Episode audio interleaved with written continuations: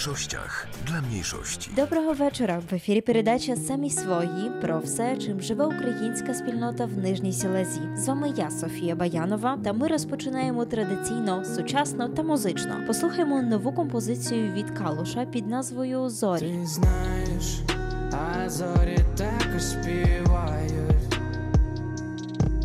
їх чути за великими по-красивому далеко, вони заливаються піснями, так по-таємному тихо, що це залишиться між нами. Ніби листопад, ти пологий вниз каскад, хоч насправді цвіте сад, бачиш зорі, зорепад, бачиш стил, ти сникат, бачиш сотню барикад, спопід звуки канонат, сам ти клав собі це мат, ніби сильний водоспад,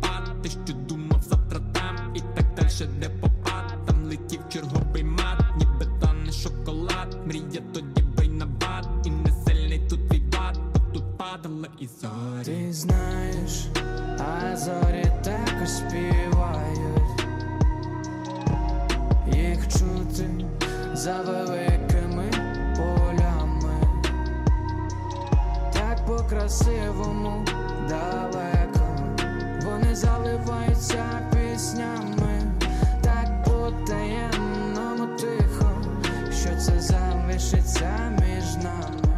Вони покажуть, куди йти, та я сижу за вікном. Вони вкажуть, де є ти, я в нерухомому стані. Світло в кухні мерехтить, мене відчуття, що я останніх Вони покажуть, куди йти, та я сижу за вікном. Вони вкажуть, де є ти, я в нерухомому стані. Світло в кухні мерехтить, мене відчуття, що я під небом нічним.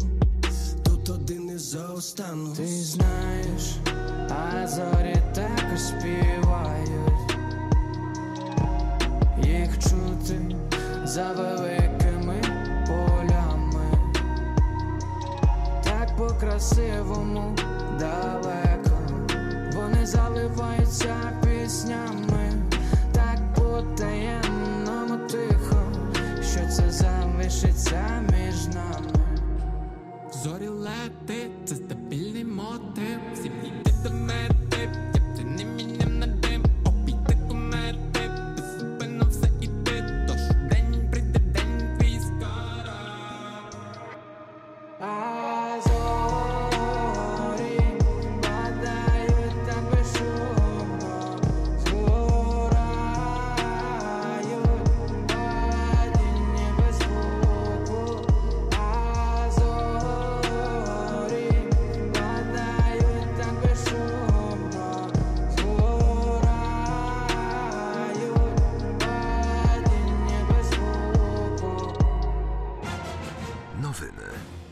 З України. Президент Володимир Зеленський підписав напередодні закон про вихід із договору про проведення узгодженої монопольної політики. В цьому договорі містяться механізми обміну інформацією та є ризик отримання іншими державами-членами СНД даних, що можуть використатись для торгівельно-економічного тиску на Україну. В офісі президента запевнили, що вихід із договору захистить національні економічні інтереси України. Про важливе 28 листопада українці на батьківщині та в різних куточках світу провели акцію Голодомор 87 та запалили у вікнах своїх осель свічку на знак пам'яті про жертв голодомору 1932-33 роках в Україні. У соціальних мережах триває теж ініціатива українських організацій в Канаді. У рамках кампанії з підвищення обізнаності про голодомор організатори закликають підписати петицію щодо включення терміну голодомор у найбільші словники англійської мови. Вже з нового року, згідно з планами муніципалітету Вроцлава, квитки на проїзд в міському транспорті подорожчають. Отже, квиток МПК для одноразового використання, вартість якого нині складає 3 злотих 40 гроші, від нового року коштуватиме 4,60. Зміни стосуватимуться також збільшення розміру додаткової оплати у разі проїзду без дійсного квитка. Замість 120 злотих штрафу треба буде заплатити 240 злотих. Якщо оплата е, проводитиметься протягом 7 днів та 280 злотих, якщо штраф буде сплачено через 7 днів. Про ковід Міністерство здоров'я повідомило у вівторок, 1 грудня, про 9105 нових випадків захворювання вірусом SARS-CoV-2. Водночас, наприкінці листопада, було зареєстровано рекордну добову кількість смертей 674 особи. А згідно з розпорядженням уряду, на різдво можна запросити до себе не більше п'яти осіб, окрім членів приймаючої родини. Нагадую, що від суботи, 28 листопада, знову відкрито торгові центри. Проте культурні установи та школи можуть проводити наразі діяльність тільки онлайн. Вакцинація від коронавірусу в Польщі розпочнеться вже в січні. Перші щеплення зроблять медикам, а також поліцейським, військовим та іншим представникам силових служб. А в першому кварталі 2021 року вакцинуватись від коронавірусу зможе кожен охочий. Раніше прем'єр-міністр Польщі Матeusz Моровецький домовився про доставку 16 мільйонів вакцин від коронавірусу. Компанія AstraZeneca і Pfizer відправлять їх в Польщу відразу, як тільки вакцину допустять на ринок Євросоюзу.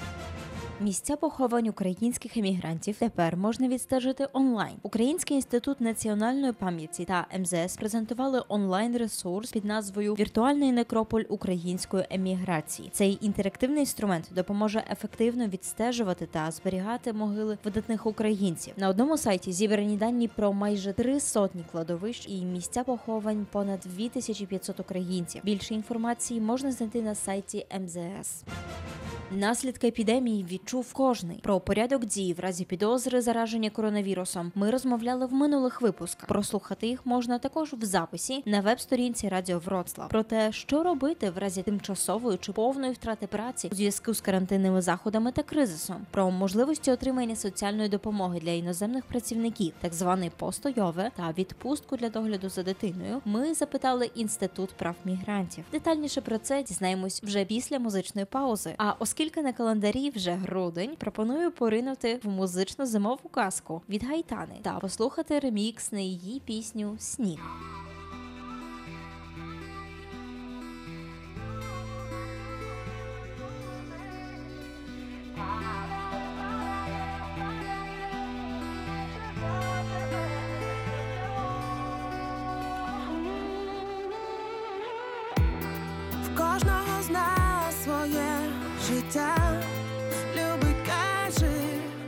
Чи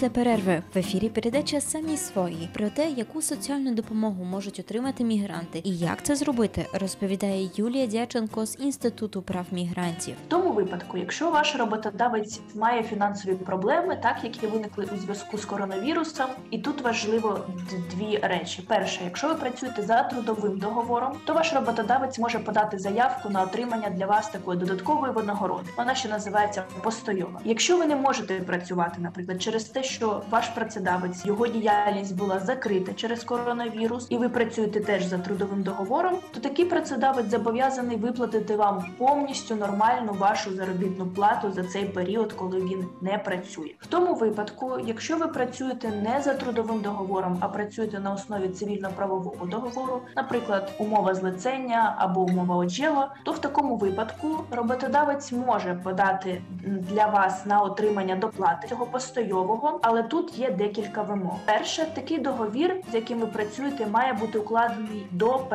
1 лютого 2020 року. По-друге, ви маєте легально, звичайно ж, перебувати в Польщі. По-третє, з іншої роботи не випливає соціального страхування, тобто більш ніде ви не працюєте і не застраховані. І останній момент, що дохід за вашим договором, в якому подається така заявка, не має перевищувати 300% середньомісячної винагороди за попередній квартал. І в тому випадку, якщо роботодавець дійшов до простої, тобто не працює так, як було попередньо умовлено, то в такому випадку виплачується 80% мінімальної заробітної плати. Якщо, наприклад, ви як іноземець і ви самі є роботодавцем, тобто ви маєте якийсь бізнес, то в цьому випадку також можете звернутися і отримати надбавку за економічний простій, і вона передбачена теж антикризовим цим законодавством Польщі. І надається вона за вашою заявкою до закладу соціального страхування, тобто ЗУС. Якщо ви працюєте за трудовим договором і через те, що було закрито школи, дитячі садки, можливо, якісь дитячі клуби, і ви маєте дитину, і через те, що ви маєте залишитись з цією дитиною, доглядати за нею, не можете працювати. В такому випадку так само можна подати заявку на додаткову допомогу по догляду за дитиною. Але тут є декілька вимог. Дитина має бути до восьмирічного віку, або дитина з важкою чи середньою мірою інвалідності, в цьому випадку до 18 років, або дитина зі свідоцтвом про інвалідність до 16 років,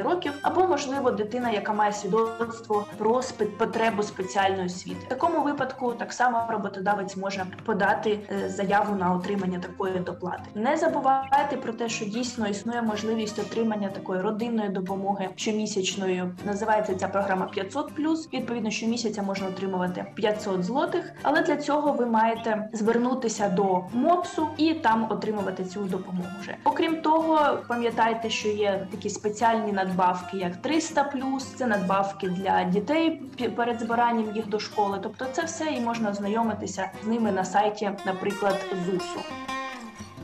Сьогодні у рубриці особистості ми познайомимось з Сильвією Войтович Маршал, заступницею директора інституту слов'янської філології та однією з організаторок конференції під назвою Про Україну інтердисциплінарно на Вроцлавському університеті, що проходить онлайн з 2 по 4 грудня. Мене звати Сильвія Войтович Маршал. Працюю викладачем е, у в Вроцлавському університеті. А я літературознавець, викладаю українську е, історію, літературу, досліджую українську літературу кінця 19 століття, початку 20 століття. Займаюся кореспонденцією митрополита Шептицького і драмами Лесі Українки. Я також є заступником директора слов'янської філології. Ви є також однією з ініціаторів, засновник цієї конференції. Цьогоріч ми маємо вже п'яту ювілейну. Як це все починалося? У 2015 році у Вроцлаві з'явилося дуже багато молодих людей, які захотіли студіювати в нашому університеті. Це очевидно було пов'язано з політичною ситуацією в Україні, і ми зрозуміли, що ми мусимо почати трошки по-іншому розмовляти з нашими студентами і польським студентам доказати, що роблять українські студенти, з, як, з якої держави вони приїхали, яка є українська культура, література, історія, але також показати українським студентам, що в Вроцлавському університеті ми досліджуємо українську літературу, культуру. А саме ми хотіли інтегрувати просто українських студентів з вроцлавським середовищем, університетським середовищем. Тому я подумала, що добре було організувати таку конференцію. Е, Конференція завжди відбувалася у квітні. Цього року нам треба було перенести її на е, грудень. Спочатку, так як я сказала, конференція мала бути лише для е, студентів Вроцлава, але пізніше вона стала відомою і студентам, і україністам, але не тільки україністам, тим всім студентам, докторантам, які займаються українською тематикою, навчаються в різних осередках Польщі, а також в Україні. Тобто маємо студентів із Ягелонського університету, які виступають в нас е, із е, Познанського, Варшавського і з інших е, осередків Польщі, але також зі Львівського університету, Херсонського університету. Надіємося, що через рік буде ще більше студентів з-за кордону, тому що власне та можливість виступати онлайн більші можливості. Діапазон там дуже широкий, бо конференція в заголовку навіть має таке слово як інтердисциплінарність. Тобто нам нас залежало показати, що філологи організують конференцію, яка не лише е, пов'язана з філологією, але також конференцію, яка е, такий загальний образ е, досліджень, українознавчих досліджень. Тобто маємо дослідження мовознавства, з, мов- з літературознавства, журналістики,